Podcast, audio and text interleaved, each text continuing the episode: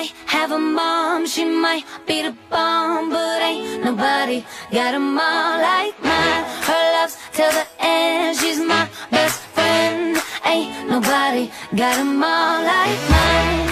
She my world. 那个时候其实完全我就没有想到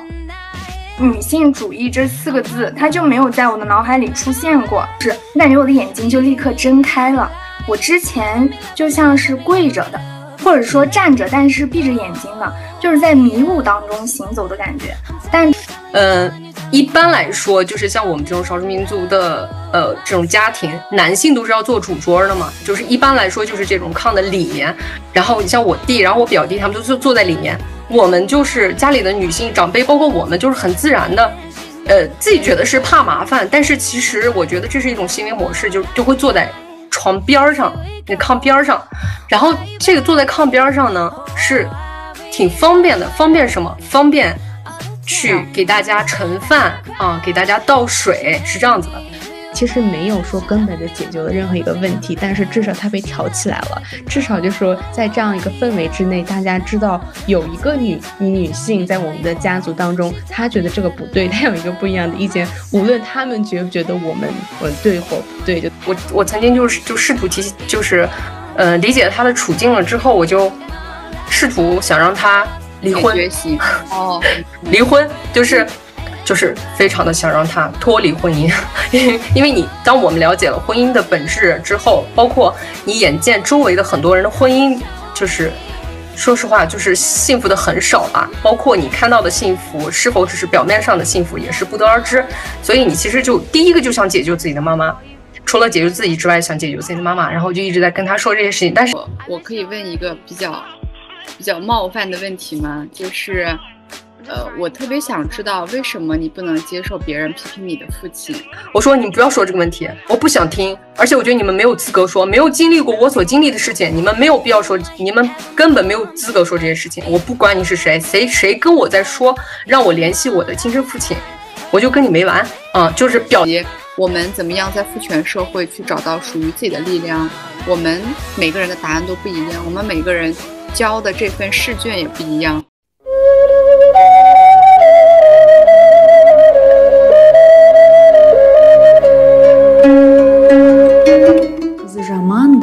сайтан ториды. Қыздың қырық жаны бар. Ел мен жерді қосатын қыз емес пе? осындаймын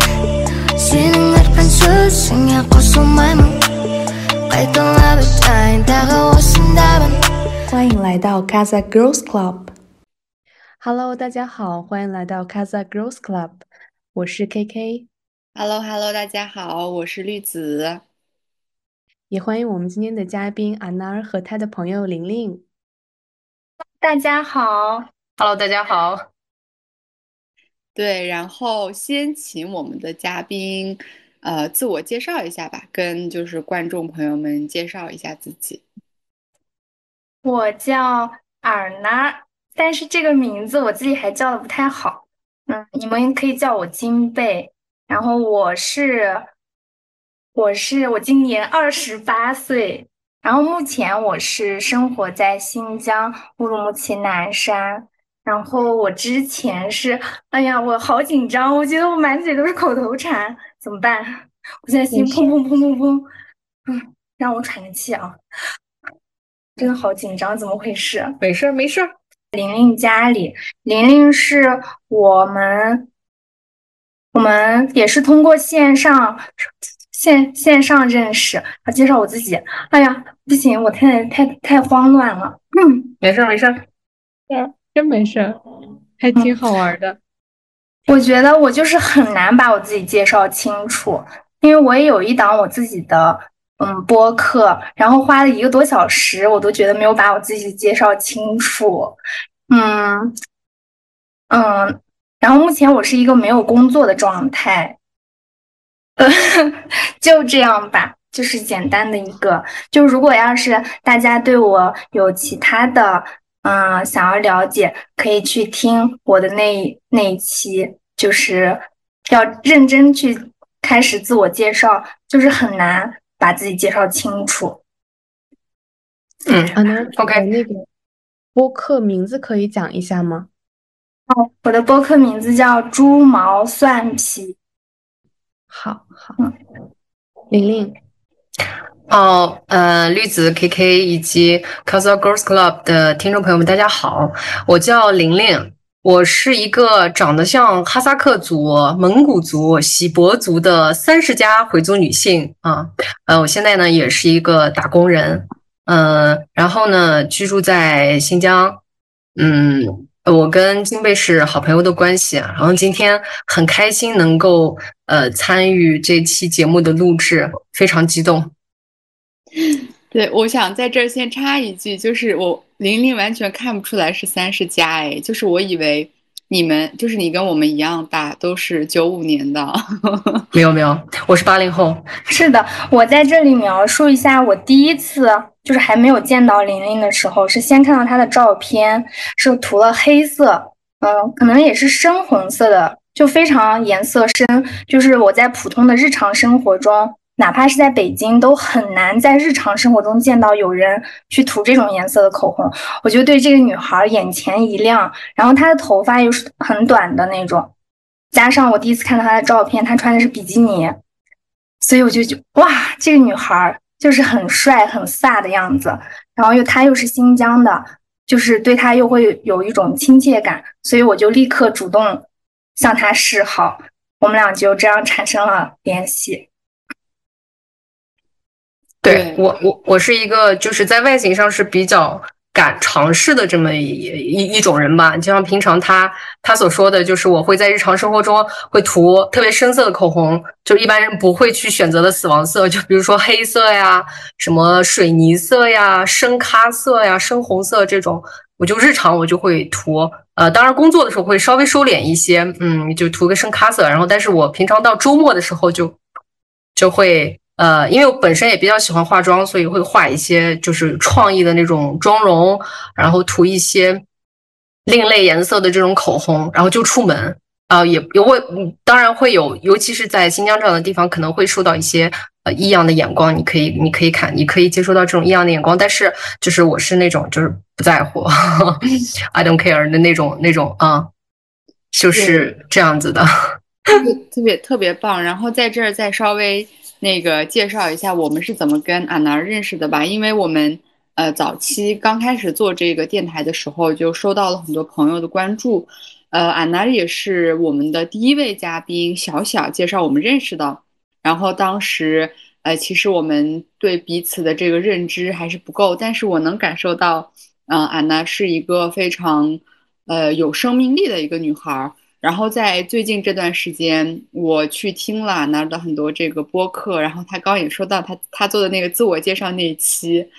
对他就是一直在绕着圈子，然后没有讲到主题。但是我觉得那样也很可爱，因为我觉得好像自我介绍在别人眼里都有一个模板，然后要讲清楚自己是哪所高校的，是不是九八五，或者我是在哪个大厂，或者是一些身份的标标志的一些。那个内容，但我觉得我们的自我介绍完全可以不用按照他人的眼光去定义，而是去介绍我们喜欢的东西啊，或者我们最珍视的一些时光来去介绍自己。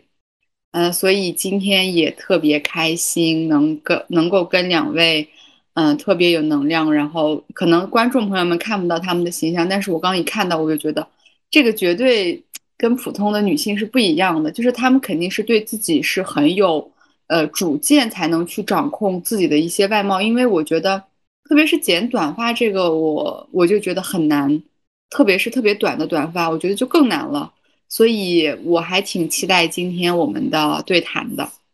对，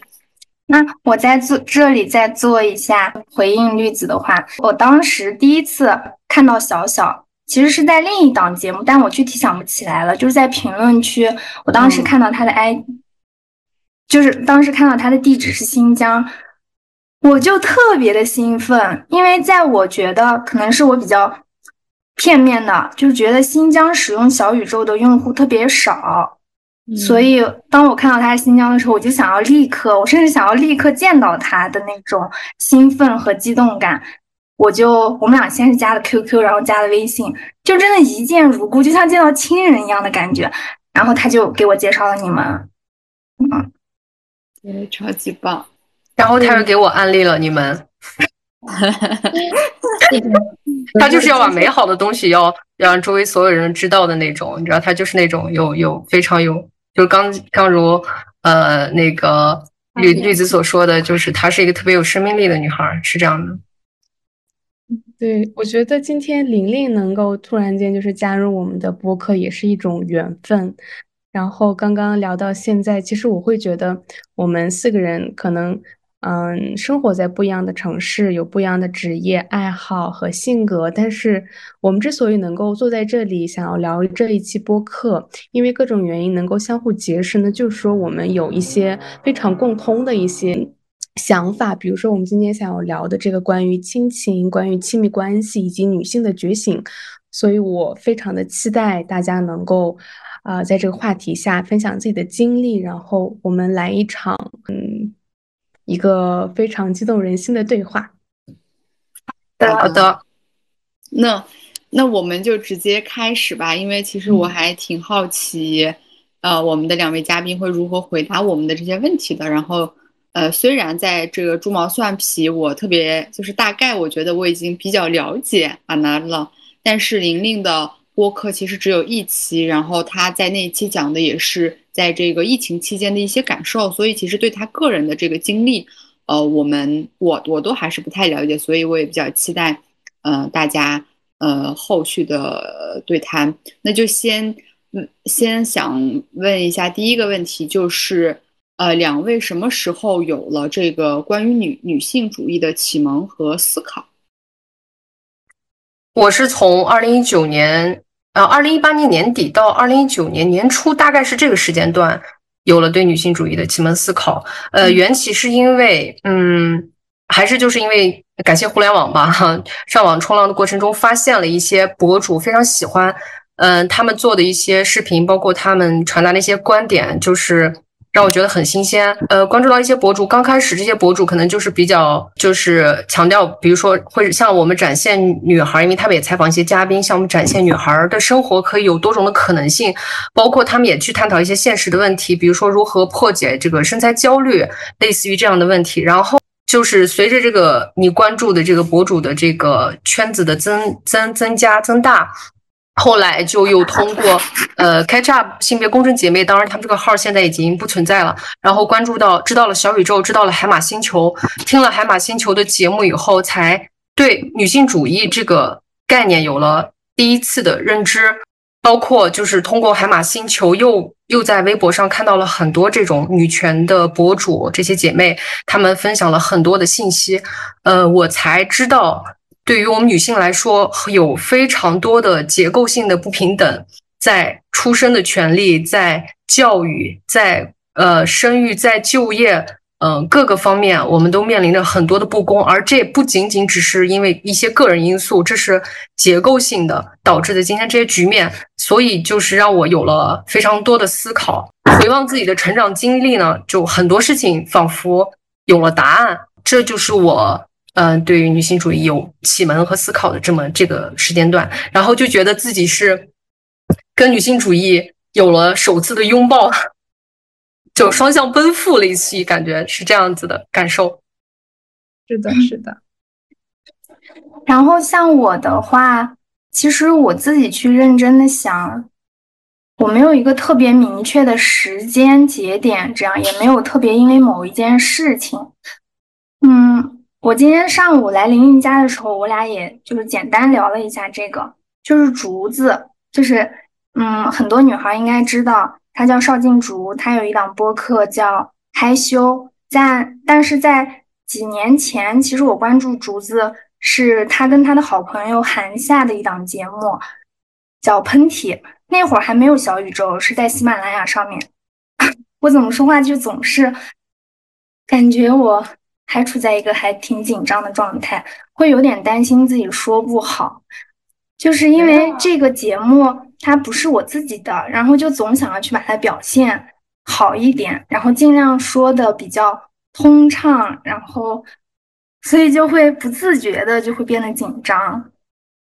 没事，你你就你就按照你自己的那个说话的风格这样去说就就没关系，没事，挺好的，挺好的。我们都就是我是想说，嗯，就是竹子，它对于我来说是一个特别重要的女性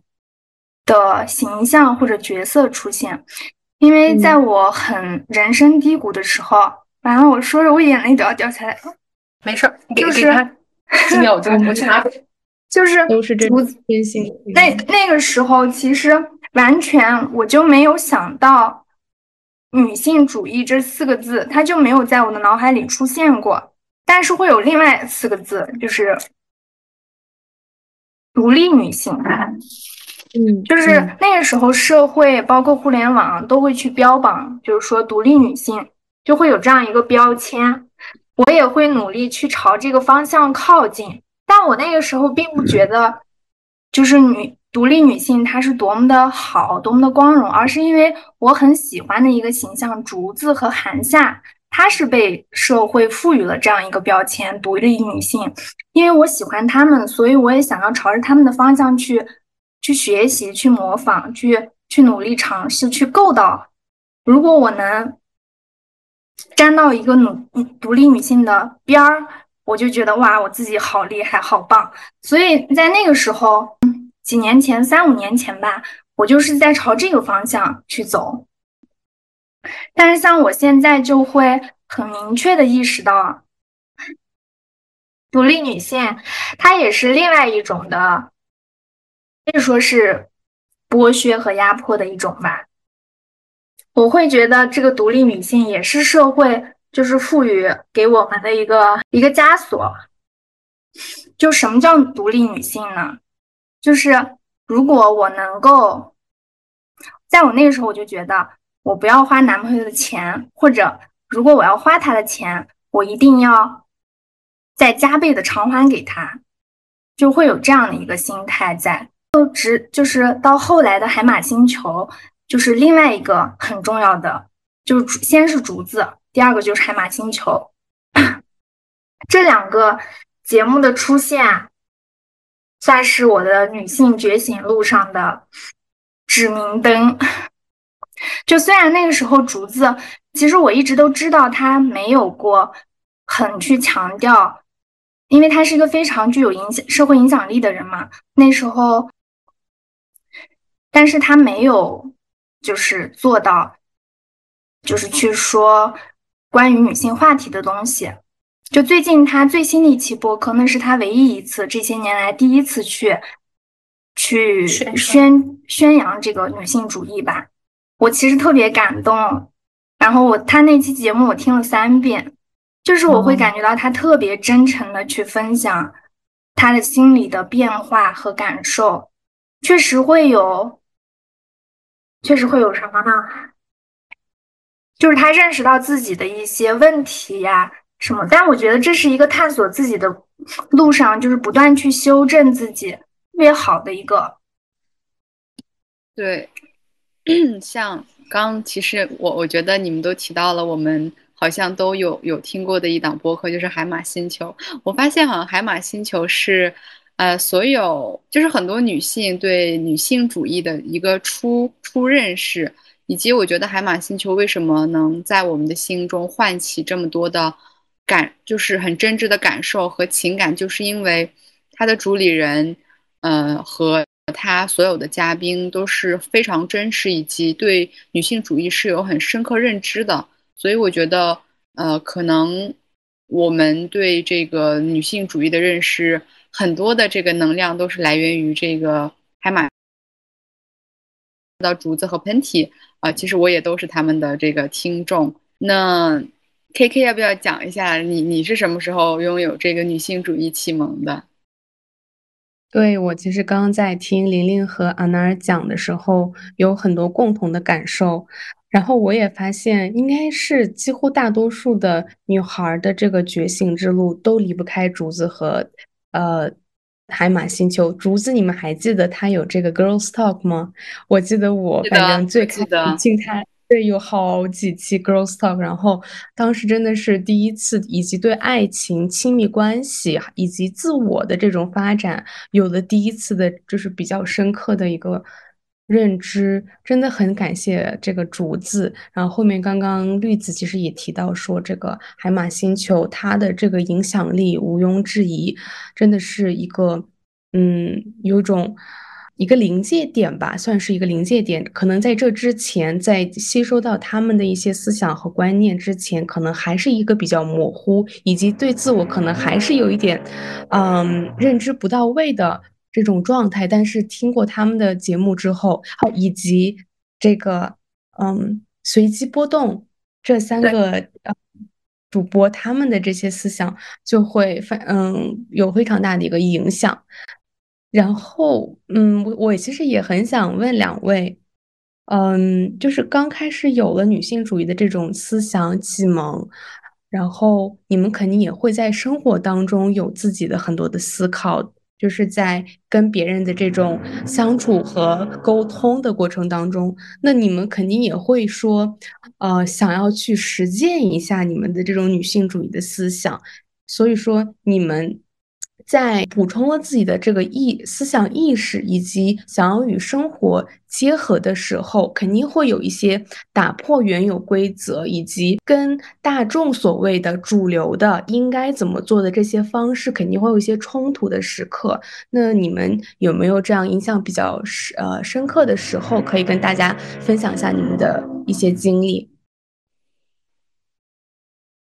嗯，我想就是做一个。就是之前那个 K K 提的问题的一个补充，就是我觉得竹子和海马星球，就竹子它特别好的一点就是把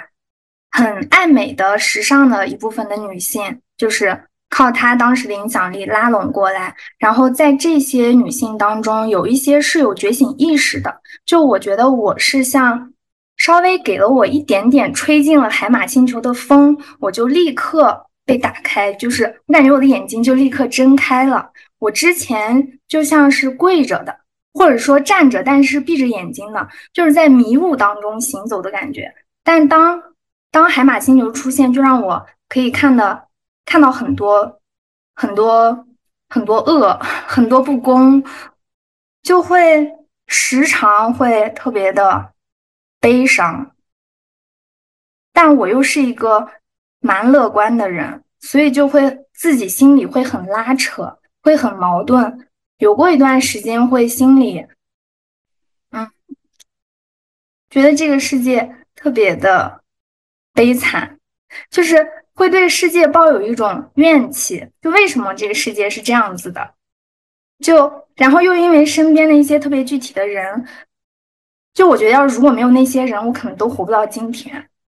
就因为我的那些朋友呀，因为海马星球的存在，竹子他们的存在，才能让我比较健康的活到现在。嗯，然后刚才 K K 说比较特别具体的事情，我觉得真的说很多，我可能可以说三天三夜我都说不完。没事，换一换。嗯，就是，对，呃，我我们说。就是有没有在日常生活中，因为呃，我们我们受到了这个女性主义思想的影响之后，我就就觉得会是像是打开了第三只眼的那种感觉，就是你会突然发现，对你来说很日常的生活、习惯了的生活，突然变得好像有点不一样了。你看很多事情都就会有有有另类的感受，然后这这些感受有的让你难过，有的让你悲伤悲伤，然后有的又愤怒，就是各种各样的这种情绪可能都会侵袭着你。然后你要学会怎么去，你怎么去接纳它，以及怎么去解决它。嗯，在当你对这些问题有了更多的思考之后，你在你的日常生活中肯定会遇到一些冲突的时刻。然后我们刚说到打破规则的瞬间，我想起来，我印象比较深的是两件事情。第一件事情是，就是来自于家庭内部的。呃，我记得有一次我们家，就是我表弟会经常来我们家吃饭嘛，因为我们两家离得特别近。嗯，有一次来吃饭。嗯嗯，就是我们农村的话都会有那种炕，你知道吧？就是那种大的这种这种床。然后，嗯，一般来说，就是像我们这种少数民族的呃这种家庭，男性都是要做主桌的嘛。就是一般来说，就是这种炕的里面。然后你像我弟，然后我表弟他们都是坐在里面。我们就是家里的女性长辈，包括我们，就是很自然的，呃，自己觉得是怕麻烦，但是其实我觉得这是一种行为模式，就就会坐在床边儿上，那炕边儿上，然后这个坐在炕边儿上呢是挺方便的，方便什么？方便去给大家盛饭啊，给大家倒水，是这样子的。然后有一次呢，我跟我妈的确是坐坐床边儿，有一次那一次我表弟，嗯，他吃完一碗饭之后，他想要添饭，然后他自然的就把碗端起来了，然后我妈就问到你是不是，哎，你是不是要再来一碗？他说对，然后我妈就准备去盛饭，当时我就特别不舒服。然后我就觉得你，你一个二十多岁的小伙子，然后你有手有脚，就两步路，你从床上下来自己去盛饭，完全可以。为什么要让，为什么要让，就是一个女性长辈要去给你盛饭，而且她要停下来自己吃饭的这个过程，然后要去给你盛饭，我就特别不舒服。然后我就说，我说你，我就跟我妈说，我说妈，你你你别动，呃，你自己下来盛。我跟我表弟说，你自己下来盛饭。然后我表弟当时就，他他就非常抵触，然后。他就是有情绪，然后直接跟我说了一句：“他说，那我不吃了。”然后，然后我当时很非常生气，非常生气。然后我当时没说话，因为紧接着我妈就就出来，就是她他意识到了我们中间的这个，就马上可能要冲突爆发，他就赶紧起来说：“啊，没事没事，我来盛。”然后就把我表弟的碗接过去了，给他盛饭。然后这个小小的冲突当然没有爆发，但是。呃，我我很难受。我相信我表弟他可能是生气，他觉得他觉得姐姐怎么这样对我，怎么怎么盛个饭都要都要都要这样说我。然后因为当时的语气可能比较重嘛，但是我可能没有办法向他表述那么多。我为什么要说让你自己去盛饭？嗯，然后当时因为那种情绪，就是你试图去去去纠正一些事情，但是受到了一些阻力，然后。又因为有亲情的影响，所以你并没有把这个问题去彻底解决掉，或者说再往进延伸一步，然后就停在那儿了。这个是就是家庭内部之间的这么这个我打破规则那么一瞬间，虽然我不知道就是试图打破，可能也没打破，但是这种尝试不是这一次就截止的，是我在后来的很多就日常生活中，我每次看到这种不舒服的，我我都要说，我都要说出来，即使不能改变，但是我要不停的去重复，我相信会在。我的家庭中间的，在我家庭成员之间，呃，慢慢的会形成一些影响，然后可能会有更大的可能去改变。嗯，第二件事情就是我在我自己日常生活中的践行，我我我特别，我个人特别喜欢的颜色是绿色，你知道吧？就是我的衣服啊，然后包括我用的一些东西，我都特别喜欢买绿色。嗯，然后呢，我买了一顶绿色的帽子。我专门买的，一个是因为这个颜色我很喜欢，第二个因为它是个绿色的帽子，我就买了买它。然后一到冬天，就是天气冷的时候，我几乎都都戴它。就是我的帽子里使用频率最高的就是顶这顶绿色的帽子，而且我特别骄傲的戴着它去上班，然后去见朋友什么的，走在路上非常潇洒。然后呢，其中有一些你能感受到有一些男同事，你知道吧？就诶，他就会多看你两眼。你当然知道他这两眼是什么意思，甚至呢，有的人就。比较啊，就比较没有边界感，他会冒犯到你，说的，哎呦，今天戴了顶绿帽子呀。我说啊，我说对呀，绿帽子多好看。我说咋了？你对绿色有偏见吗？然后哎，他就不说话了。就这样，就是我，我就觉得我，我就是，我就是故意，我就是要这样，我就要破除这个绿帽梗。因为他们每次在说这种绿帽子这个玩笑的时候，我就特别不舒服。因为我们知道这个绿帽梗，这个是，就是其实就是强调男性对女性的控制权。然后就特别不舒服，然后我就用这种方式，当然多的我可能也做不了，就是我也没办法改变别人的认知，然后我也没办法改变别人生活，我只能从我自己做起。然后绿帽子就是一个，嗯，我对这种这种这种文化里这种文化的一种抵抗吧，个人的一种抵抗，就是一种怎么行为 行为艺术，类似于沾点边儿，就是这种啊，嗯，我我印象深的可能就是这两个，当然其他大大小小的其实也好啊，也也有好很多。但是印象比较深的就是这两个，嗯，啊，那你有什么想起来有什么打破规则的瞬间吗？我，嗯，我一时间其实还想不到，但是我刚才你一边说，我在回想，就是我家庭比较近的，我的母父。就像比如说这种日常生活中关于我的一些称呼的一些词语，包括一些比较骂人的话，就是当我察觉到、意识到这些，我就会立刻修正。就是包括像我现在，嗯，我现在脑子里感觉挺乱的，就就是很多导致我现在说出来就是很不成逻辑的话。嗯，我刚才是想说，我去年还前年吧，应该是回到家里，那时候应该是我觉醒的就比较初步的阶段，嗯，我就会比较很直接、很反抗的，就去跟家里的我爸爸就去讲我心里的一些想法，就是感觉横冲直撞的。那他当然是不接受、不理解的，所以我们俩就会产生非常剧烈的矛盾。嗯，他就会大打出手，然后摔盘子呀，就会有这样的过激的行为。然后像我今年的变化就会很大，我就会相对很温和的去跟他讲，然后把他讲的泪流满面。就是我能够感觉到，当我同样的我是在跟他输出，跟女性，就是其实我觉得我爸爸他虽然没有什么文化，就是他读书很少。但是他是非常清楚，就比如说他会跟我说，啊，你不要去做。就我回新疆是想要创业嘛，他说你不要去做这样的事情。他说你这样的话会非常的累，甚至你不惜就是要去奉献你的身体。就他说这样是一个特别出力不讨好的。他说你的那些领导呀，村里的，啊，就你很难免去会遇到欺压你的领导，就可能。你要去做很多你不愿意去做的事情，虽然他没有跟我挑明这些，但是他想要表达的意思我是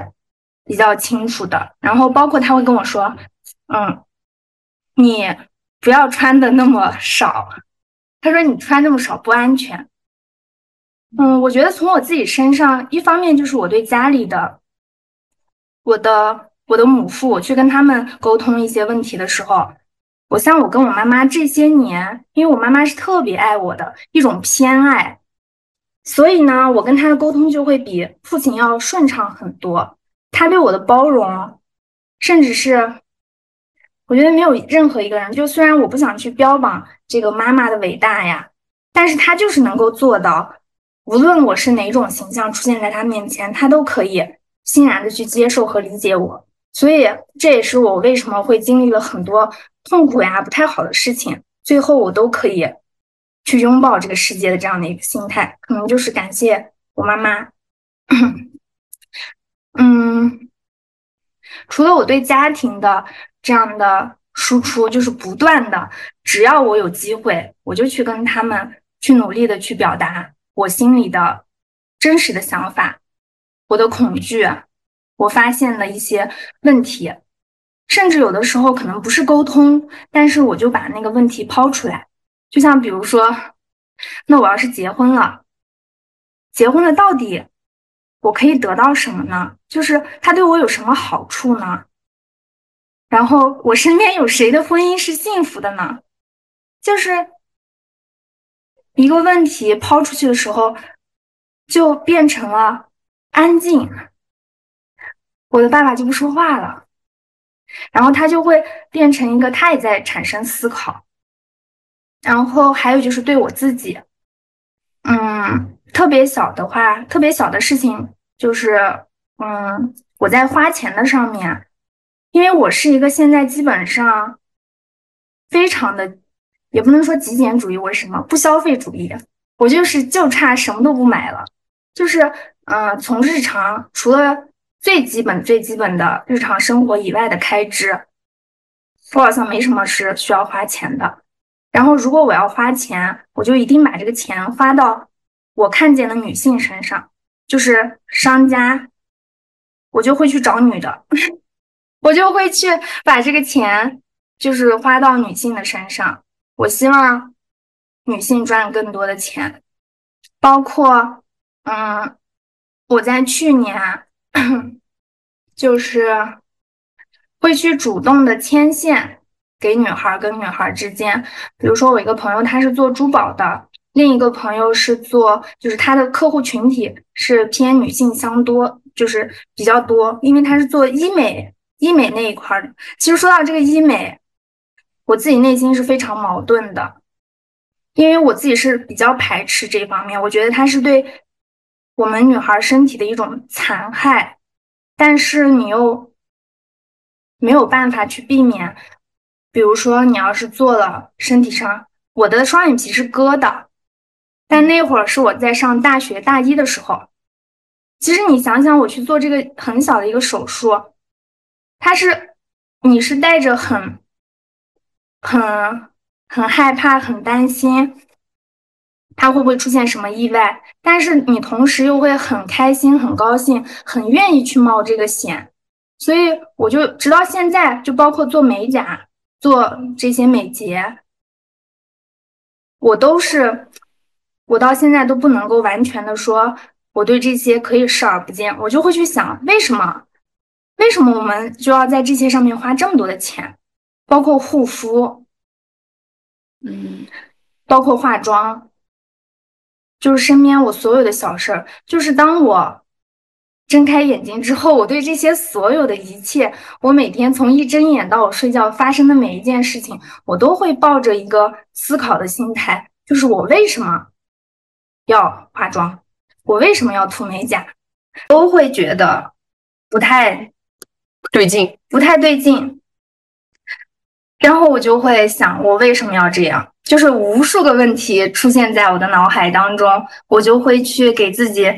想一些，寻找一些答案。如果有一些我实在是自己想不到的，我就会去找我的朋友，去跟他们，我就想听听他们的想法。就这样。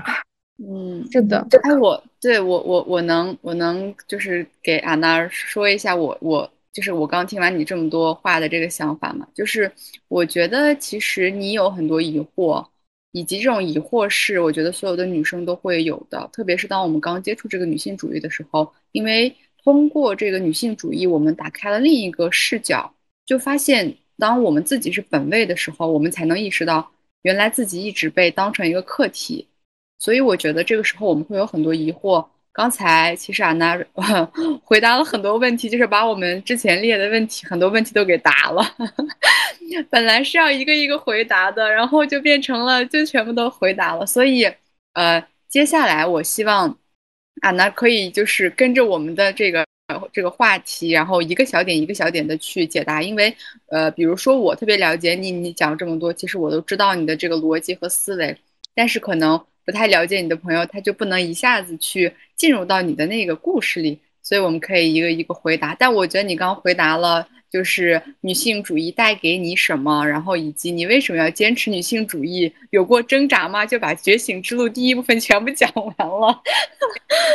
但是我在这里，我想留下一个问题，然后你们三个，其实我也想听听你们是怎么想的。啊，你你你问我们吧。嗯，就是，嗯，就是我今年想要去尝试说跟女孩。去产生一段亲密关系，但是我的思维和我的行动，就是他没有办法同时进行。就是，嗯，我在一个自由人的那个，它是也是一档播客节目，我在那个群里。有抛出我的疑惑，我也在想，就是我为什么会有这么多疑惑？我是没有，我是很少会有理论去支撑我的。就像我知道上野千鹤子老师，可是他的相关的书，其实我是没有系统去阅读的，所以我是特别缺乏、欠缺理论知识这一块儿。那你你应该你应该读一下那个上野千鹤子老师，真的，我觉得你读完我这儿都有。我这都给他背好了。玲玲所有的书都有。对，我我嗯，对。然后其实刚才啊，我想想啊，就是嗯，哦，对我刚其实有一个疑疑惑，就是我在这稍微再加一下吧。就是你刚刚说到你的父亲不让你穿少的衣服，其实我觉得还是会有一些让我觉得不太能就是理解的一些点。那这个我们可以放到亲情，那我们就依次来回答一下。嗯，安娜的这个问题吧，谁先来回答一下？现在就回答，你们不是想一想。我我有一点恍惚，他的问题到底是什么？就是我 我句话总结，我其实还没说完。就其实他们是当时给我的，给我的一些建议，就是说，其实你不需要从异性或者同性的身上去获取这个，你可以去依靠小玩具呀，或者是依靠自己的手，他们就是只是简单的只。性生活的这方面，但是我觉得我还是需要一些情感上的，所以我就觉得我是需要肌肤之间的这些有温度的东西。然后其实这个就是现在我对于亲密关系，因为我很想要去尝试下一段的感情。就我觉得这个问题它可能很难回答，我们可以可以可以想一想，或者也可以把这个问题留给听众。我觉得对于我这种。践行了二十多年，因为在我的思想观念里，我就是只能跟男性结婚、恋爱、生子的。只只只有在这两年当中，我才开始有新的想法，我是不是可以尝试去跟女孩发生一些亲密的关系？是不是可以有这样的尝试？我我其实特别想回答你这个问题啊，就是剩下的朋，就是剩下的朋友们，如果就是需要想的话，可以等会儿再回答。我觉得。我觉得你喜欢男性或者女性，这不是可以思考得出的一个问题的一个答案，就是你这种感受是你本能的。如果你真的是对女生有感受，你就会有感受；如果你对男生更有感觉，你就会对男生更有感觉。我觉得我们要不要对哪一个性别产生感受是无法用头脑思考的，所以我觉得这个问题我不能直接回答你，但是我觉得，嗯，不要。还是不要去说，呃，我跟男性尝试完以后，我想跟女性尝试一下，我，我反而会对女性更尊，我不知道是尊重还是我，我觉得有时候对我来说，性并不是一个完全纯洁或者是很圣洁的东西，反而在我看来，性是一个比较自私的一个体验吧，所以我会，嗯，更希望我跟我的女性朋友们拥有一种。那种亲密关系，但是不包括性的那种，因为我觉得真正亲密的关系跟性完全没有关系。就是我觉得真正的亲密是总就是进入彼此的内心去看到对方，而性这个东西，说实话，你真的可以跟任何人都发生。所以，嗯，我觉得你在考虑清楚。嗯，很多这些有关于女性主义问题之前，我觉得你可以把这个问题先抛在一边去感受一下，因为我觉得你对亲密关系的需求不一定要通过肌肤来达成，我觉得可能你需要更多的呃从内心呀，或者是别的方面来去获得一些这种能量，我觉得是这样的。我想。继续说一下，前面玲玲不是分享了自己这个嗯打破规则的瞬间吗？我其实还挺想说，就是加两句，在我回答问题之前。我反正听完玲玲的这个两个故事，关于呃帽子呀，以及家里跟表表弟的这个冲突，我感觉我非常的感同身受，因为我在家庭中也发生过同样的，呃，我会感觉不太对，然后我就站站起来去说两句这样的一个情况。我的这个结结局其实跟你也差不多。其实没有说根本的解决了任何一个问题，但是至少它被挑起来了。至少就说在这样一个氛围之内，大家知道有一个女女性在我们的家族当中，她觉得这个不对，她有一个不一样的意见。无论他们觉不觉得我们我对或不对，就特别好玩。然后，呃，第一次会觉得有一点点无力和嗯难过，但是后面就像玲玲也讲过，就是尽管无法马上去改变。但是至少把它点出来，就会觉得会获得很大的能量，所以这一点我特别的认同玲玲，以及刚这个绿帽子，我觉得太玲玲太勇敢了。其实我也会在生活当中做一些这种事情，以以及我也买了一个绿色的帽子。我在买之前还想了想会不会有这种问题，但是我后面倒还没有遇到。但是，嗯，我们有过同样的一一些。经历特别好玩，然后我也可以感受到玲玲是一个，嗯，对自我认知非常非常充分，以及很自信，很懂得自己是什么样的人，以及自己想要什么样的这样的女性。所以我从你的身上看到了很多的能量，就是这种能量，我觉得就是通过你的言语，通过你的眼神可以感受到。所以我特别开心，你们是朋友，然后。呃，就是我会觉得朋友会彼此影响，以及你会影响你身边的很多很多的人。呃，以及你参加了我们的来到我们节目，你也会影响我和栗子以及我们的听众，所以我就想简短的表示一下我对玲玲的这样一个感受。然后回到安娜尔的问题的话，我觉得这个问题特别特别好，因为我也 有一直在考虑，以及对一直一直一直在思考这个问题。嗯，我的想法是，嗯，可能因为我的个人的一个性格特点，我比较性冷淡，所以我还真没往这个。呃，肌肤接触到都真没怎么想过，但是我是会本身就是呃，在各种感情当中，真的是会更注重于女性的这种情感。但虽然还没有 有过这种呃亲密关系吧，但是友情和爱情像这样做放在一起做比较的话，我我真的会把百分之，比如说百分之七十的这种爱和能量以及时间会投投射到这方面，所以。嗯，我后面也仔细思考了一下，那这是不是也是一个，就是，嗯，也会反映说你更想跟谁有这样一个亲密关系，你更想跟谁有一个这样彼此的心与心的这种接触，然后以及上一次我们也有过一期，嗯，节目有探讨，稍微探讨一下这个话题，所以我现在的观点就是说，be open，就是表。保持一个开放，然后虽然我也不知道到底会呃发生什么，会有什么样的思想的转变，但至少我不会说因为我现在的这个有这样的疑惑而去呃去怀疑自己啊，或者是去责怪自己啊，或者是去 push 自己，就各种各样的情感我都不会去强加到自己的身上，我就让他就在那里就好了，这就是 part of myself。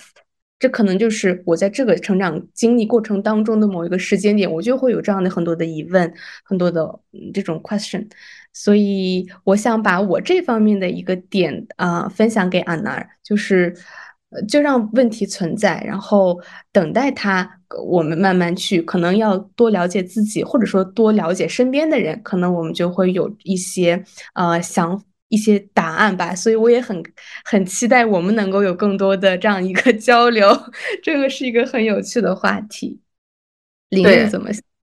嗯，他他的这个他现在的这个想法，我觉得非常正常。就是，呃，你刚开始接受这个女性主义以后，你会觉得跟女性之间的这个关系会更进一步，然后就想去多认识不同的女孩，然后跟她们有更深入的交流。包括到今到安娜尔，她可能会想，我我想要跟女孩产生亲密关系，嗯，想探索这种可能，我觉得都是非常正常的。但是，呃，但是这个你要尊重自己的感受，就是你要比。如说，你现在跟其实跟很多女孩都有很亲近的关系，甚至甚至你可以去呃结交就是同性恋的朋友，你应该也有女孩这种，你跟他们有在就是有一些亲近的关系之后，你可以去感受一下自己的感受，就是你对他有没有这种。就是身体上的欲望啊，还有什么这种，你就想更更探，更想走进他的内心啊，这种感受，就是你你真正的去去问一下自己是不是这样。如果你没有这种感受的话，那其实就已经有答案了，就是你不必要说就一定要走到那一步。你跟女女孩之间除了这个亲密关系之外，你还有就是你有更多的可能，我们有更多的连接。所以就是不要着急，你去试，就是不要给自己定这样一个哦，我要想要去怎么怎么怎么样，就是你去你可以去探索，就是可以去接触，可以去听。听自己内心的感受，就这种东西是改变不了的，有就有，没有就没有，嗯，是这样子。其实像你们给出的这个，我也有想过，就是说，像刚才 K K 说的，就把问题留在那里，我去不断的学习，去探索，然后剩下的就交给时间。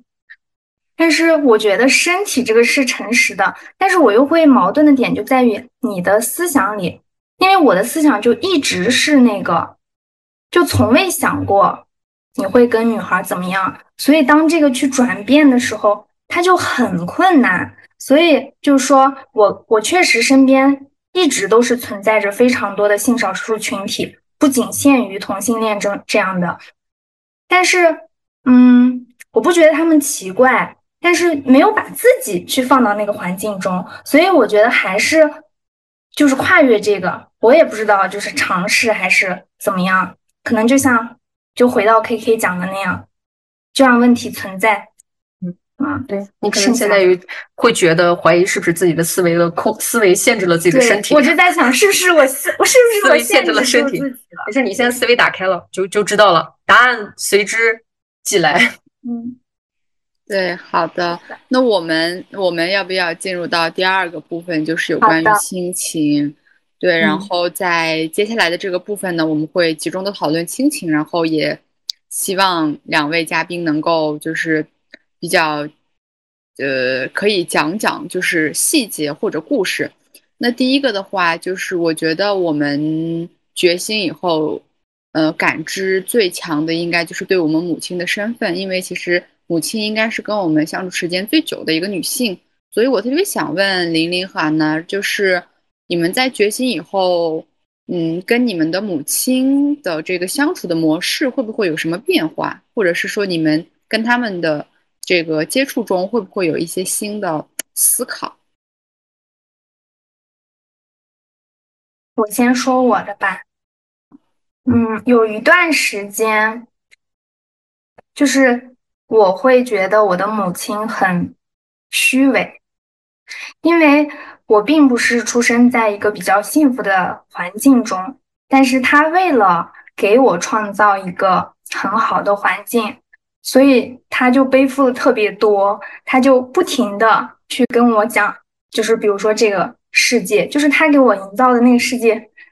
粉红色就是我以前说，对，就是粉色的泡泡，然后它里面的一切的东西都是特别的美好的。然后，但是当我越来越长大，有独立的思考认知之后，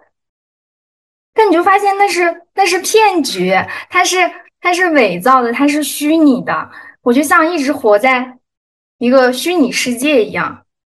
楚门的世界，我感觉我就是那样。然后我推开那一扇门，我就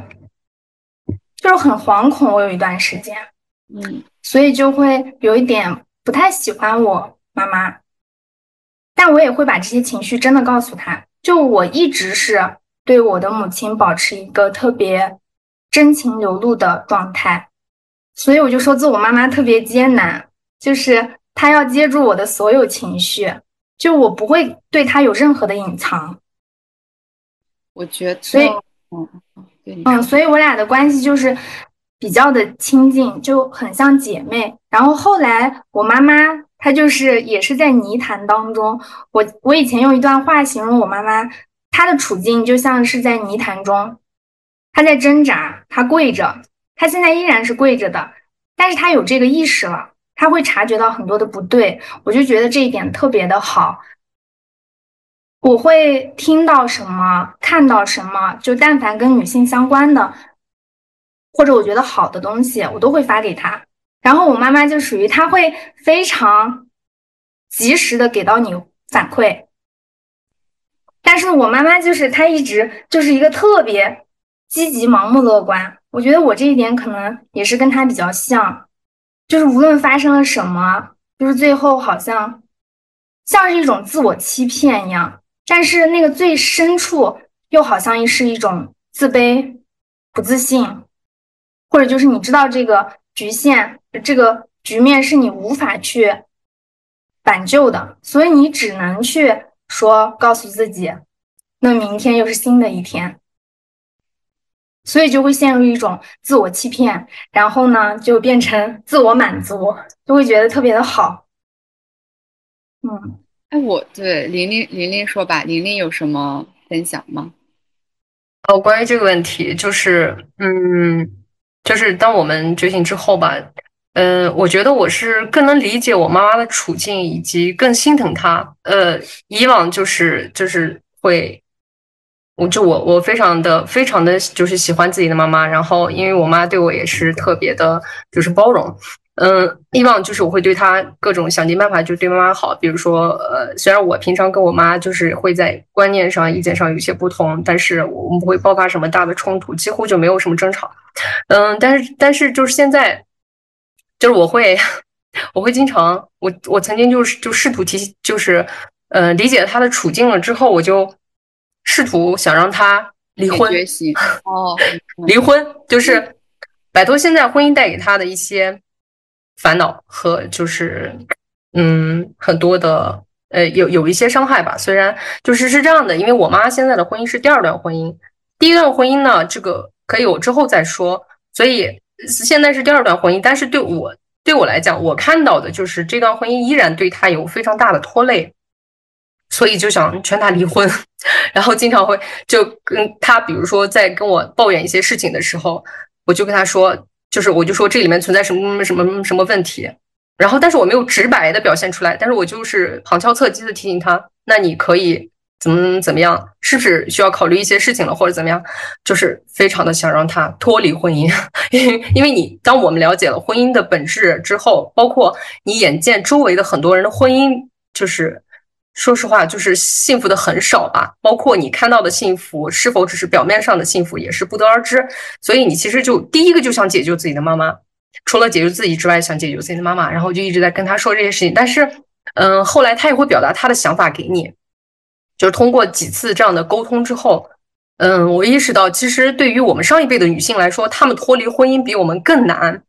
就是尤其像我妈这样子，她们是像我妈，就是因为没有什么文化，就是没有上过，没有上过学，就上过一一二年级，字都不识几个的这种。嗯，他他们很难脱离婚姻，因为跟一个人生活了十几二十年，然后你们的生活基本上，你的交际圈，你的所有东西都是活在一起的，你没有办法跟这个人完全完全隔开的去生活，所以脱离婚姻对他们来说很难。嗯，然后而且对于他们来说，没有一些大的原则性的问题，这是我妈的原话，没有大的原则性的问题，他们是不会选择离婚的，因为离婚带给他们阻碍是更大的。所以后来，呃，我就。哎，我突然一下子又我又又理解他了，然后所以现在我就没有没有再去跟他说啊，我你你应该离婚或者怎么样，我就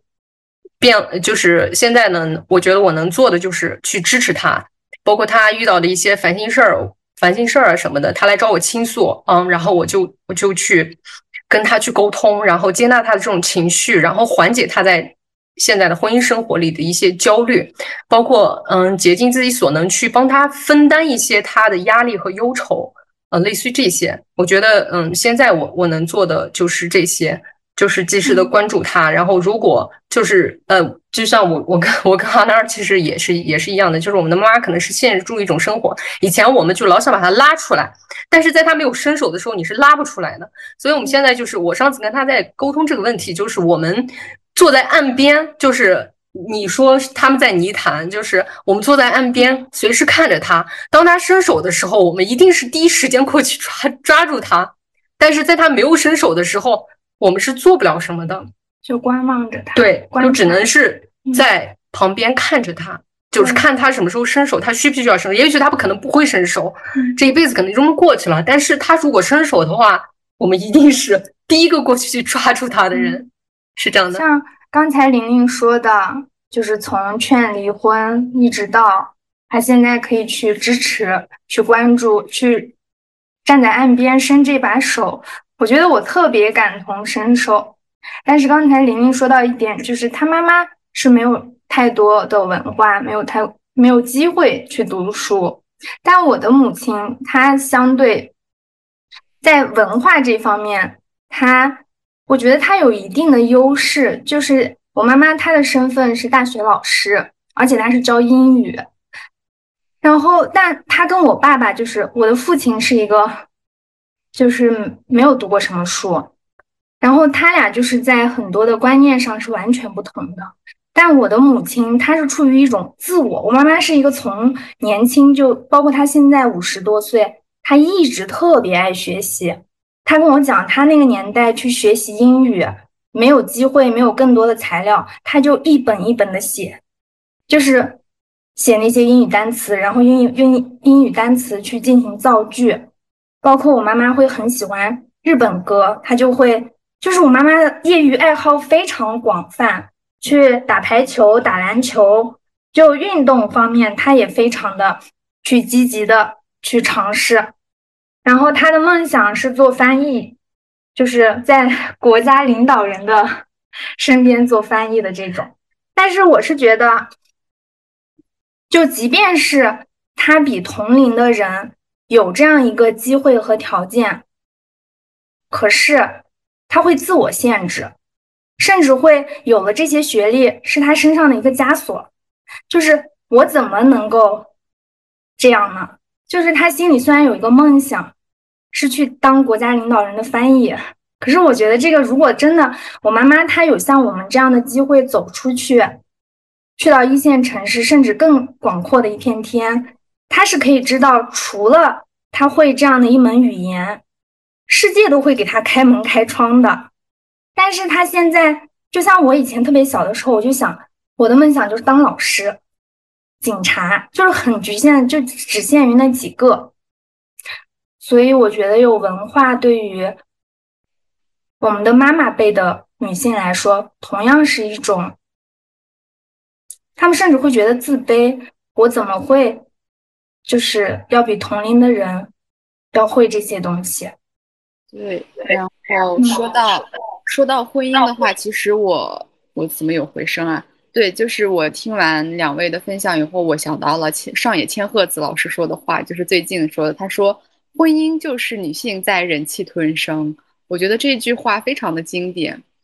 呃，所以其实我我我对。比如说像玲玲的这种故事，因为我觉得我从小就会让我爸妈离婚，就是我会觉得，我就觉得这样的男人你要他干嘛？就是这样的男人你要他干嘛呀？就是你自己一个人过挺好的呀。就是我当时只是这个小孩啊，朴素的这个想法，但是呃，肯定现实生活是很复杂的。然后 K K 有什么想法吗？我听完两位的分享。嗯，感受其实特别多，嗯嗯，尤其是关于这个妈妈的，我想补充一下的就是，嗯，就是这种，嗯，不仅是妈妈，就是你身边的任何一个女性，比如说姐姐，啊，姨妈，或者是姑姑，或者说是一些年纪，或者说是嫂，呃，舅母这种，就是你的舅舅的，呃，这个。妻子，对对，我会发现，就是我对他们的整个的人生遭遇、一些生活上的问题，都会有特别特别不一样的一些呃看法和角度，就然后也很类似于刚刚玲玲讲的，说你可能最后采取的措施，反而是你站在岸边，你就看观望他们，如果需要一些帮助，你就及时提出帮助这种，然后。我也发现，就是很多时候反而是，如果你一一定要通过你自己的一些想法去想要改变他们，其实是一种伤害，因为来自你的话，你作为他们心中一个非已经算是一个嗯很优秀的一个自己的亲戚，然后来自你的话语对他们来说影响非常大，他们会。特别在意这个，然后可能如果没有一个非常好的这样自我调节能力，反而会陷入一个抑郁的情绪，然后心情，嗯，这种想法就会变得更加扭曲，然后他又脱离不开他生活当中的的确确存在的这些来自家庭、老公、孩子这样的一些，嗯，对他们的一些束缚吧。所以，我虽然也没有就是弄明白到底应该怎么做，但是至少女性主义的这样的一些思想对自己的影响，能够说从一个更广的一个嗯视角去看待他们的问题，然后意识到问题的存在。但是你也要就是在看到问题的同时，你要尊重和更加的去为这个你你的这个对方他的角度去思考。他到他到底会如何去接受你的你的帮助？呃，你想让他做出的一些改变，我觉得这也是一个女性主义非常非常呃独特的一点吧。它真的不只是说是为了女性的权益，它它女性主义就是一个能够呃去关注到身边平时不被关注的群体，关注到一些可能平时你会忽略的一些点的这样的一个主义。所以我觉得它带给我们的呃很多很多。然后，如果大家还没有补充的话，我们要呃转接到下一部分吗？好，还是有有有补充？嗯，有吗？大家有补充的吗？那我补充一点，就是我想说，像我这种。就是刚才可能我对我母亲的所有的我们谈到的都涉及到了，最后因为我也会很痛苦，我能感受到我一股脑的，就是把我的想法、情绪全部都倒给他，就对他来说也是一种真的是伤害。但像我现在就会有所保留，就是把我的母亲分块儿。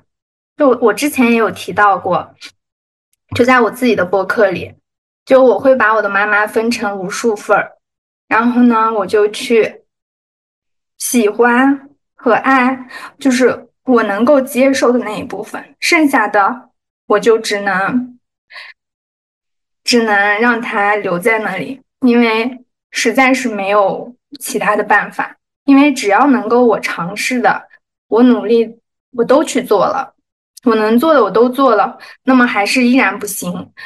那就只能让问题存在那里了。嗯，对安娜可可以可以那个什么，就是 如果你要是想想哭就哭，不要忍着。对，然后我们可以进入到下一个。我感觉这这下面的很多问题都会让俺那儿继续哭，感觉我们的问题没关系，没关系，我就是一个。其实我没想到我会一开始就哭，就是对，因为我我我会把我是稍微收一下，嗯，没事儿，就是因为我们的问题的确都还蛮蛮，不能说很刺激人吧，但是都挺挺现实的，然后以及比较这个嗯敏感或者是比较具体，那我我们就继续往下聊吧。嗯，因为我刚其实听到玲玲的很多故事，有非常就跟 K K 一样，有很多感同身受。因为我觉得可能，呃，这个有一部分这个宗教信仰的人呢，他就还是会有一些共同的相似处。第一点就是男性是无限的被放到神坛里的。我从小就觉得男性比女性好，这是我小时候的想法。但是现在肯定不是啦，就是我觉得男性跟女性一样，甚至我觉得女性是更更加优秀的。我现在是坚信这个点的。所以呢，我们呃在谈到这个呃父权社会呀，以及我们呃意识到自己母亲受到的很多局限，但是也很难去帮助到她。所以我接下来的一个问题就是，呃，面对这种享有特权的父亲。你们是如何处理跟这个父亲的这个情感的？因为我想在这儿提前说一点，就是我听过阿娜的那个播客，他在结尾的时候说到，呃，就是嗯，你说你你你只希望你来这个批评你的父亲，但是你不希望别人批评你的父亲，你是这样说到的。然后当时我就评论说，我说感觉你你的这个你对父亲的情绪还蛮复杂的，因为。我其实挺能理解你的，因为我对我父亲也是这样的，就是，呃，就是又爱又恨。但是我慢慢的后面以后，就是我我好像放放过我自己，也放过他了。就是他只是我生，他只是这个血缘上的我的这个父亲，但是我其实并不想再把任何的情绪放在他的身上，所以我觉得就会比较自然吧。以及别人如果批评他，就批评他吧，反正他就是应该被批评的一个人。就是我会比较坦然的去面对这样的问题，但是我能感受到啊，那在这个方面还是会有一些敏感，或者是说有一些复杂。但我觉得你的复杂是可以被接受的，但是我也特别希望最后你是能冲破那个东西，就是你应该明白你的想法、你的体验才是第一位的，而且刚刚其实，在你在聊到妈妈的时候，我不知道你。有没有发现你其实是有一点厌女的？就是，但是我觉得我们每个人都是厌女的。我觉得我之前也很厌女。说实话，我看到那种穿着特别性感的女生，我都想骂她们。就是我觉得你们为什么要这样子？为什么要祸害自己的身体？但我觉得，嗯，这个话应该是在海马星球说的，就是女性主义就是与自己的厌女的情绪去抗争。所以我觉得，我们及时的发现自己厌女是特别。好的一件事情，对，所以我我我想比较真实的跟阿娜聊，但我觉得我不是在指责你，我是觉得你的确是处在一个比较复杂的情绪，我也处在过这样的情绪，但是我相信你绝对能突破这些东西，这个是肯定的。对，然后那就要请你们回答一下我的问题，我说了好多，请你们回答一下，就是你们对这个这个父亲。或者是身边一些男性，你们是怎么看待他们的？嗯，这个问题我觉得我的回答可能要比比阿那儿要简短一些。就是我我就说我先来。嗯，我对父亲的这个看法以及感受就是我没有父亲，就是我是单方面选择没有父亲，就是是这样子的，就是我自己的亲生父亲和我的母亲是在我上初中的时候就就离婚了。嗯。我的父亲呢，之后去了别的城市生活，就是也不在新疆啊，他在内地的城市生活，并且组建了新的家庭。我对我父亲从小到大，就是他仅限于，就是仅有的那跟我们相处的那几年。嗯，说实话，我现在回想不起来，就是我跟我的父亲之间有什么温馨的时刻没有。嗯，我的回忆里全是，嗯，可能我觉得我都选择性的。就是忘记了，选择性的遗忘了一些吧，但是 没有被遗忘的那部分，就是充斥着的都是暴力和伤害。嗯嗯，虽然这个暴力和伤害，当然又有施加于我身上的，也有施加于我母亲身上的。嗯，所以呢，就是在他们离离婚之后，虽然我在我上，呃，就是他们是上午是我上小学离婚还是上初中，我记不太清楚了。我但是我初二的时候那一年，我就是对。外面的世界有非常多的向往，然后我父亲有一年，他是他们是离婚之后，他有一年回来了，因为他们离婚之后，法院是判，就是我们有一个，就是我妹妹是要判给我父亲的嘛，但是我妹。拒绝跟我父亲走，因为我跟我妹对于我父亲的感受是一样的。但是当时我是一个，就是我我在我家里，我家里有兄弟姐妹三个，我是一个比较性格比较大胆的那种，而且就是非常喜欢有一些有挑战性的东西。然后当时对外界有有很多的向往，然后我就跟着我的父亲走了，就是跟着我父亲去内地，跟他跟他以及他的新的家庭，他的新的家庭也有三个孩子，但是虽然不是他的孩子，嗯，生活了一年。但这一年呢，也没有让我跟他的感情更深。虽然他也没有对我，嗯，就是像小时候一样施加了很多伤害什么，但是我没有让我跟他的感情更深。然后，嗯，当我跟我的妈联系了之后，我又非常的，我在那里待了一年，我就非常的想回来。然后我妈就去接了我，就就把我接回来。她接我的过程，最后跟我父亲之间其实还是产生了一些冲突，包括，嗯，我父亲选择了非常极端的方式，就是拿着。镰刀 问我，就是我，我本来是打算偷偷跟我妈走的，但是被他发现了，然后他就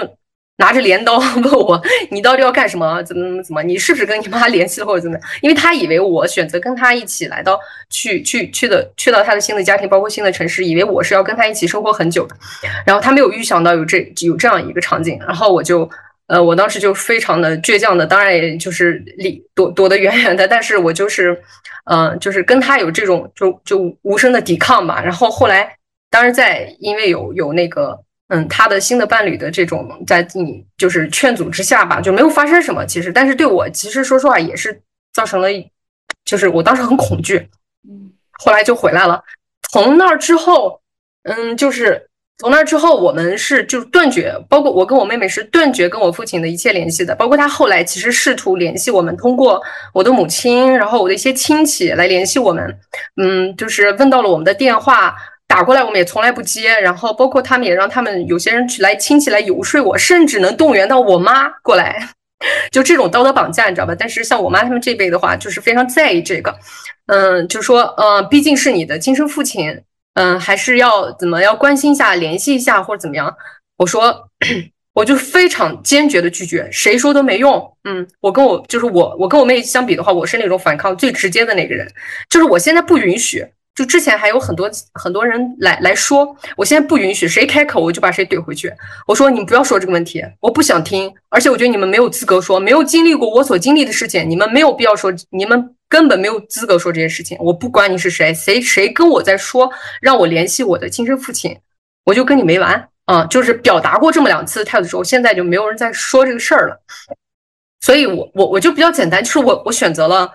跟我的父亲断绝联系。我我现在就是我没有父亲，谁我我没有父亲。包括我现在我妈新选择的这个伴侣，所以就没没有变化。在在我的这，在我的心里面，他也不是我的父亲，就是我我现在。就是一个没有父亲的状态，但是我并不影响我的生活，包括对于这个，嗯，对于这个我妈选择的伴侣，说实话，我也没有什么没有什么爱，就是这样。但是我非常我我尊重他，因为他是我妈选择的伴侣嘛，我尊重他。然后我们就是在平常的家庭生活里，其实我们多数情况下，呃，也没有什么太大的问题。除了我有时候不满足于我我不满他对于作为一个我妈的伴侣来说，我觉得他缺失很多。嗯，仅仅有这这些不满，但是呃，有有有很多这个不满，但是我对他也没有什么其他的过多其他的这种感情。所以就是。嗯，大概 我对于父亲这个角色的感受和我我我我的经历大概就是就是就是这样吧，就是因为，嗯，我的父亲就是亲生父亲，在我的成长过程中没有留下什么好的印记，嗯，大概就是这样。就是我不是在节目前面说了一下，说我能够感受到玲玲的一种力量嘛？我觉得哦，现在豁然开朗，原来我感受到这这股力量。不只是我自己感受，它的的确确是存在的。就是听完玲玲讲这么多，特别特别，我觉得已经是，嗯，可能曾经是伤痛吧，但现在已经很明显，它不是伤痛了，已经成为了玲玲现在能够如此的自信、自我的肯定，以及就是说对自己有个非常明确的这样一个认知的力量。所以，嗯。我首先很感谢你能够在节目里面分享给我们这么多你的故事，你与父父亲之间，你与家人之间有过这样的撕扯，以及你如何非常非常勇敢、自我的去做了一些决定，做一些抗争。我觉得你的故事会给我们很多很多节目节目，就是呃节目的听众很多的力量。因为我相信大家跟我跟我想的是一样的，而且我相信很多的家庭里面的父亲，真的就是，嗯，他们真的不存在，可能他们的肉体存在，他们那个人存在，但是他们的本应该起到的这些作为丈夫也好，作为父亲也好，作为一家之主这样的职能是完全缺失的。然后又因为我们很多文化的压力，前面。绿子也提到说，可能有一些宗教啊，可能有一些文化呀，少数民族文化这些东西真的是层层枷锁哎，就是给我们的母亲，让他们在经受了这么多的痛苦和撕扯之下，他还不能够就是说冲破它往前再推进一步，反而还是要被就是层层枷锁给锁住。反而好在作为女儿，我们作为女儿能够看清这些，能够就说，呃至少。讨回这个公道，就是你刚刚讲的，说你不允许别人去讲任何一句，因为他们根本就没有资格，因为他没有经历。我觉得这句话实在是太有力量了，因为的确，无论经历什么，只要是没有经历过这件事情，反而要去给你讲说你应该怎么做的人，我就觉得这些人是无知的，他们是没有任何思考能力的。所以我很欣慰，说在这种时刻，你能够如此勇敢的站出来把这句话说出来，因为。多少人，他们尽管想的是这样，尽管在受苦，反而没有这份勇气去把这个想法给表达出来呢？所以，我好期待说以后还可以跟你聊更多的故事。谢谢你的分享。好的，好的。如果有机会的话，其实，嗯，这故事的细节其实还很多，其实可以，可以，可以再聊。关于我对我父亲这一块儿。其实就像绿子说的，我是一个比较复杂的情绪，就是我现在的心态是，这个词可能比较极端，我就是利用他，利用我可以利用他的一切，他的时间、他的金钱、他的力量。就我觉得，可能父亲就男性身上他会，因为我个子也比较小，就是单指力气上的这种力气活儿，反正就是物尽其用。就只要我能用到的他的地方，我都要。就是他既然因为像今年我父亲他会主动向我示好，我就会接收我接收一部分，这样就没有其他的了。就是我接受这个父亲的存在，然后利用他可利用的，利用我可以利用的。就是怎么利用，嗯，比如说我可能需要某一个东西，这个东西可能需要花时间去找某一个工具或者某一个植物，因为我的嗯我的工作性质可能会需要一些天然的嗯石头、植物这样的东西。然后他是自己在种一片，他有嗯几百亩的地，然后他身边就会有一些我需要的呃材料，然后他就会去帮我寻找，就去花他的时间这样，嗯，然后我要什么就会告诉他我需要这个，然后他就去尽力去帮我解决。那我我可以问一个比较。比较冒犯的问题吗？就是，呃，我特别想知道为什么你不能接受别人批评你的父亲？这个就是可能因为我听到了会有一点难受、不舒服，或者是对他会有一点不舒服，就是我好像会去，嗯，比如说你说了一句，啊，就是说他怎么样？因为就是可能别人攻击他的部分是我自己。会清楚的知道的，但是我为什么又不愿意听到别人说？可能就是我不愿意去面对别人对他的产生这样的攻击，因为我知道，就是他现在如今成为这样一个人，就是他的父亲，因为我爸爸的父亲是很早就离世了，他是自杀，就是我觉得，我觉得这个男人怎么那么没有用啊？就是我的爷爷，我没有见过他。所以我觉得我的父亲，包括我的母亲，他们在某种程度上，就像我之前提到的，也是对我母亲就是比较偏激的一个。我曾经就是觉得他很虚伪嘛，但这个词来形容母亲，就像绿子说的，我有厌女的那一部分，就是我接受我的父亲和我的母亲他们对我造成的一些一些影响和伤害，但是我又就是往这个。家庭女儿身份往后退一步，我又会觉得在他们身上看到的这个这个环境、这个社会带给他们的伤害和，就是我就会同情他们，所以我真的没有办法从心底去怨恨、去责怪、去，嗯。但是，所以那我那我又还想接着你说，你觉得社会伤害他们，但是他们是成年人呀，他们其实是可以不去伤害你的呀，就是其实他们是有选择的。有时候我觉得很多人看起来是没有选择的，但我觉得他们对待你的时候其实是有选择。我我自己的一个猜想，我觉得你不喜欢别人攻击他，是因为你在你的心目中是内化你父亲的。我觉得有时候你可能不太喜欢别人批评你的父亲，是因为你在某种程度上也是认可你父亲的，所以你会觉得你也受到了攻击。我觉得你没有跟你的这个父亲是完全分离开的，所以当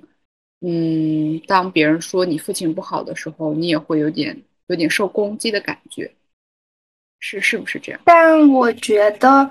我觉得不是诶，其实我是从心底完全不认同和不认可他的做法和行为的。我确实承认，并且我可以意识到他对我的伤害真的是造成的。嗯，这一部分其实我现在也不能去给到一个特别明确的嗯解释。嗯，对，然后其实。就是你刚刚说到你的母亲虚伪，但是在我看来哦，就是听，其实我听完你对你母母亲的描述以后，我觉得你的母亲好像在保护你，因为她好像知道这个世界很残酷，所以她希望给你营造一个比较好的这个世界。其实我我觉得她在某种程度上是在保护你的童心，她不希望你那么早就成为一个很很有锋芒，或者是很快就知道这个世界是多么丛林法则的一个。生活，所以我觉得，嗯，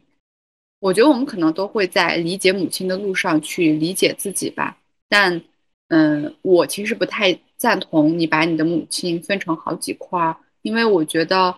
嗯，我们其实应该去理解，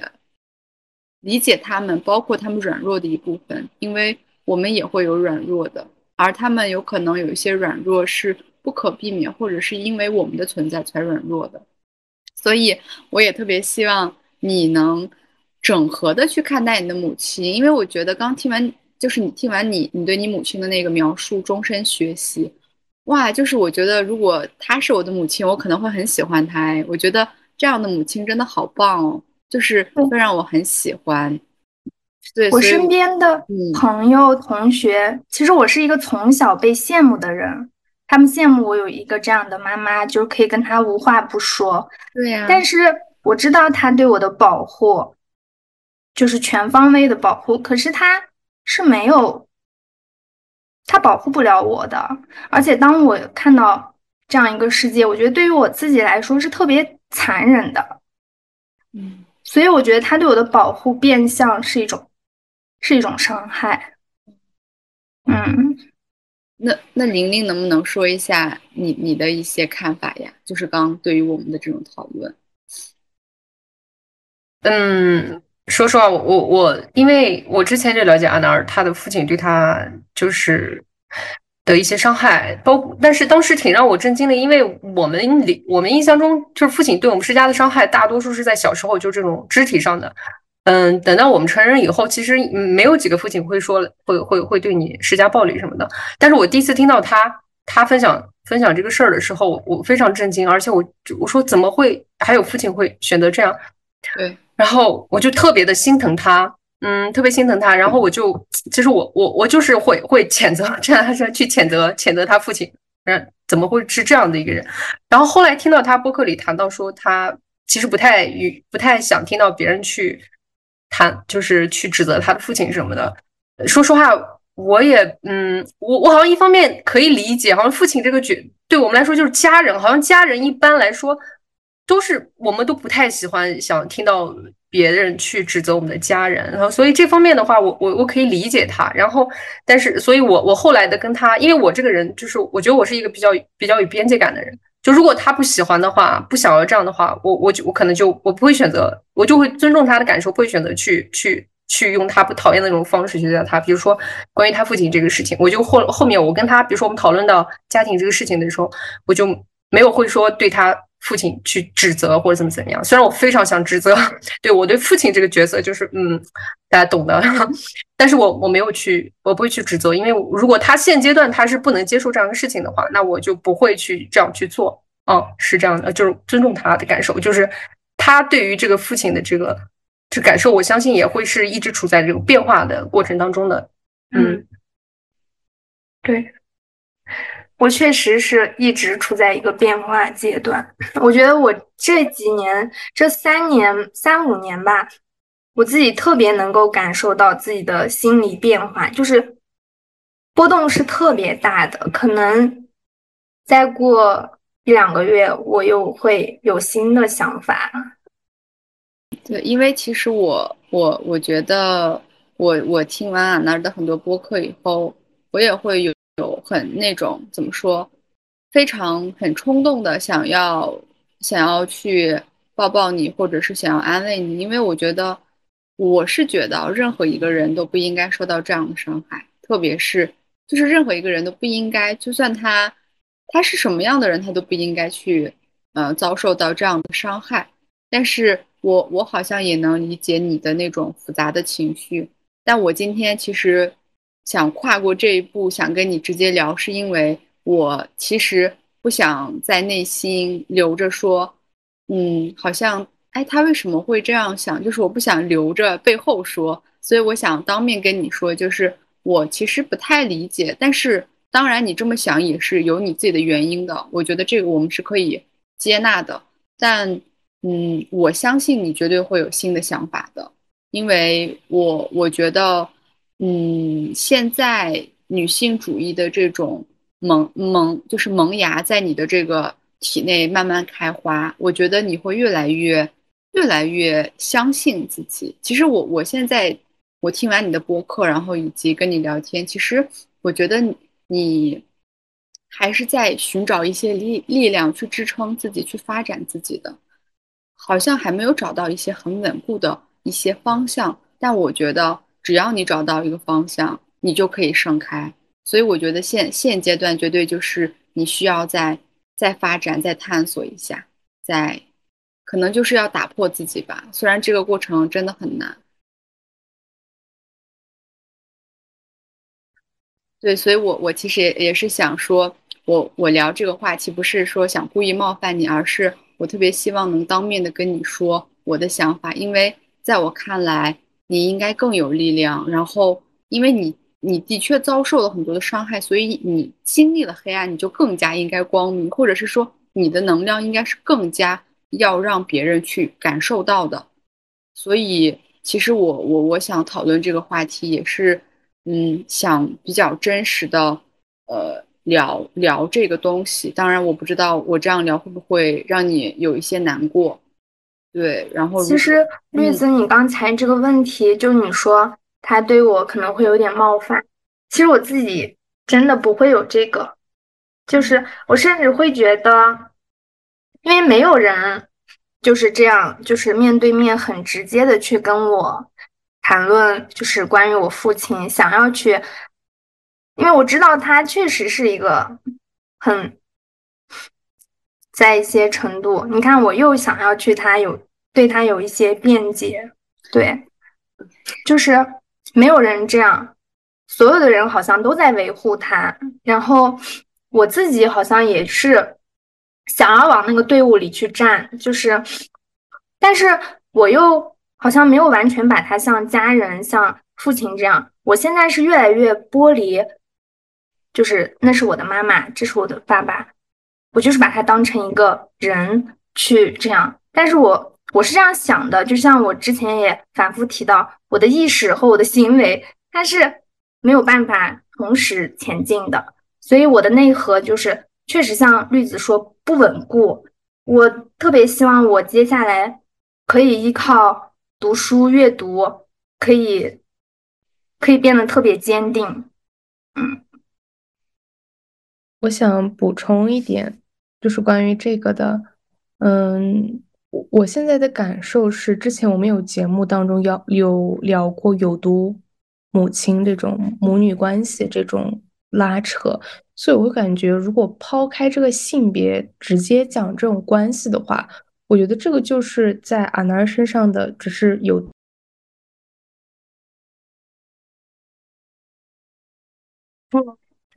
卡了，卡了啊！我以为是我网络的问题。哦，好像卡。我不知道他现在能 K K 能不能听到我们的声音。其实我想，就是他卡就让他卡会儿。我就想说，绿子，其实我我觉得这样，就是你提出这个问题特别好，就是让我觉得。我们两个之间就像又跨进了一小步，一大步。对，因为没有真的没有人，就像那个玲玲说的，他可能就是出于保护我的一种方式，但这种保护我的可能就像我的母亲对我那样，他就会不跨越我不能接受的那一部分。对，所以我特别感谢，就是绿子能够说这个。你觉得冒犯我，但实际并没有的问题。嗯，就我刚刚就想说，嗯，抛开这个性别，它就是一个有毒的这种跟母亲也好，跟父亲也好这种关系。然后，嗯，所以我们当时其实也是有一种无解的状态。然后，我也就是从阿南的这个角度考虑的话，嗯，估计你也是一个很。处于一个比较绝望，然后你又想要看到希望的这种状态当中。然后，据我自己身边的一个例子的话，我也有一个表姐，她也有同样的这种经历，就是他也不愿意去让别人去指责他的父亲。然后，嗯，我后面自己自自自己仔细思考了一下，就是感觉他会想要得到父亲的一个认可。虽然就是这种认可，我也不知道是什么方面的，但是我能隐隐约约的感受到，以及我能感受到，就是说从小，尽管这个父亲没有给予到，呃，真正的父亲能够应该给予的这份爱，但是在他年幼的时候，嗯，对他能够真正的起到这种心与心的连接的，可能恰恰就是这个父亲。他有在某一段时间，当他很无助、很很弱的时候，父亲是有跟他这种有过心与心的连接。他从父亲那里得到过一丝这种被可能被理解或者这种感受，然后也会导致说，尽管这个关系很毒，当他长大了之后，他无法就是说能够突破它，然后反而是在呃让自己受到一个束缚。所以我只想把这个例子分享给安娜，然后可能会有一些更多的思考。我刚才想到一点，这是不是我比较狡猾的一部分？就是你看。我知道他对我造成伤害，并且我不认可他，但是呢，我又非常完整的把他对我的伤害进行了公开，那么我就给了一个旁观者去去攻击他、去评价他的一个机会。其实我肯定就是我是。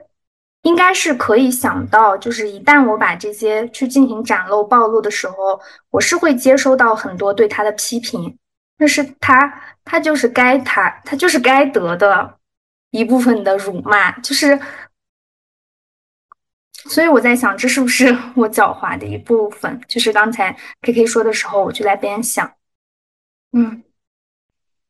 我觉得可能不是狡猾吧，而是我觉得。你需要再多肯定肯定你自己，就是正视他给你带来的伤害是非常真实而且难以让人忘怀的。以及任何人如果想因为这件事来批评他的时候，大家是因为大家是站在你这边去批评他，所以其实你可以把这种批评视为是对你的保护，对你的肯定，是对你力量的一种，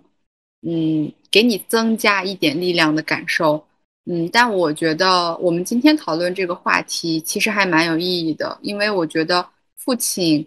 嗯，跟父权其实也有点像，然后以及我们怎么样在父权社会去找到属于自己的力量，我们每个人的答案都不一样，我们每个人交的这份试卷也不一样，我们每个人，嗯，就是对自己的女性主义的蓝图也不一样。但今天特别开心，就是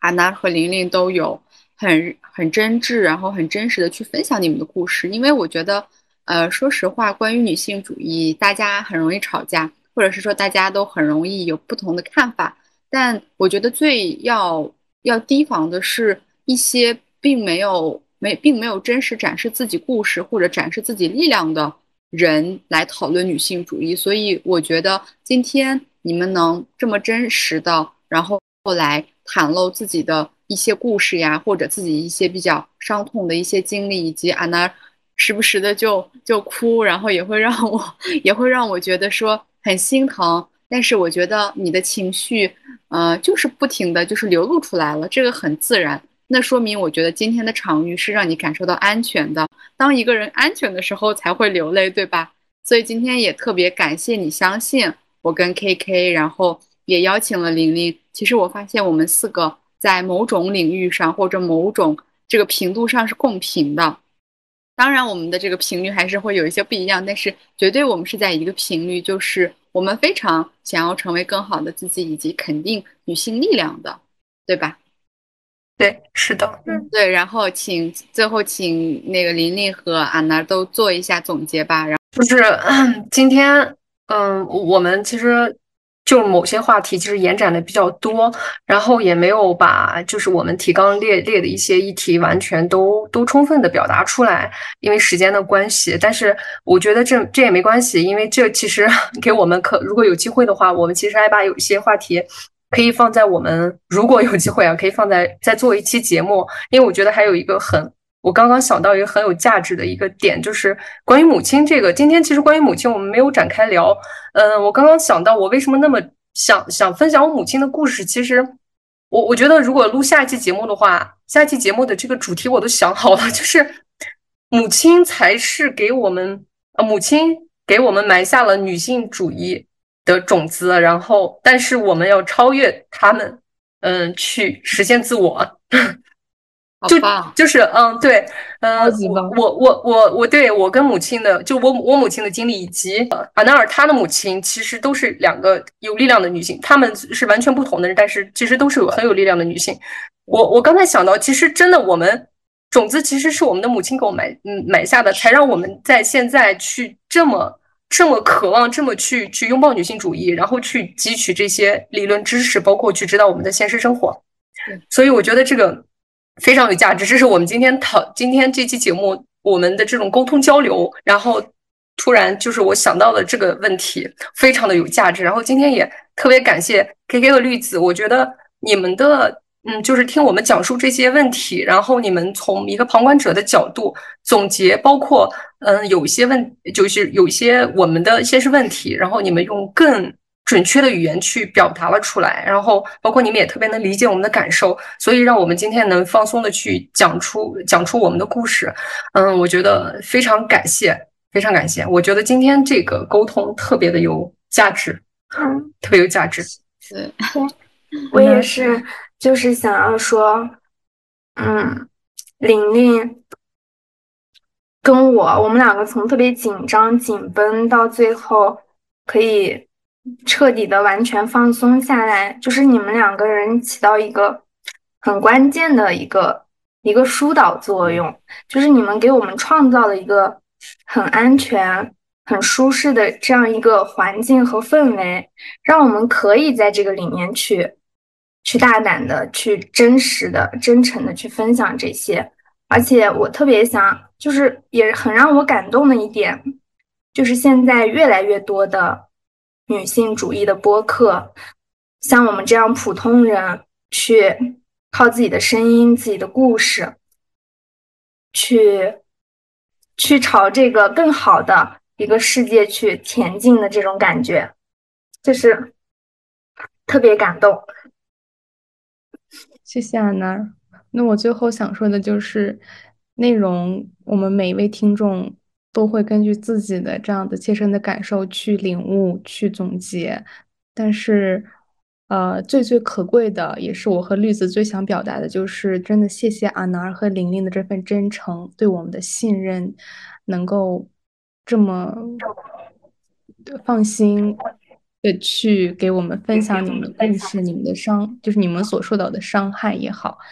非常感谢你们，以及非常期待我们的下一期的节目，这个已经主题都想好的节目。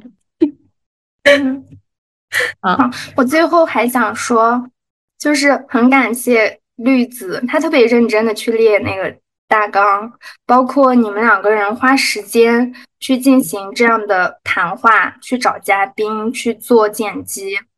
花时间花精力，我真的觉得就很想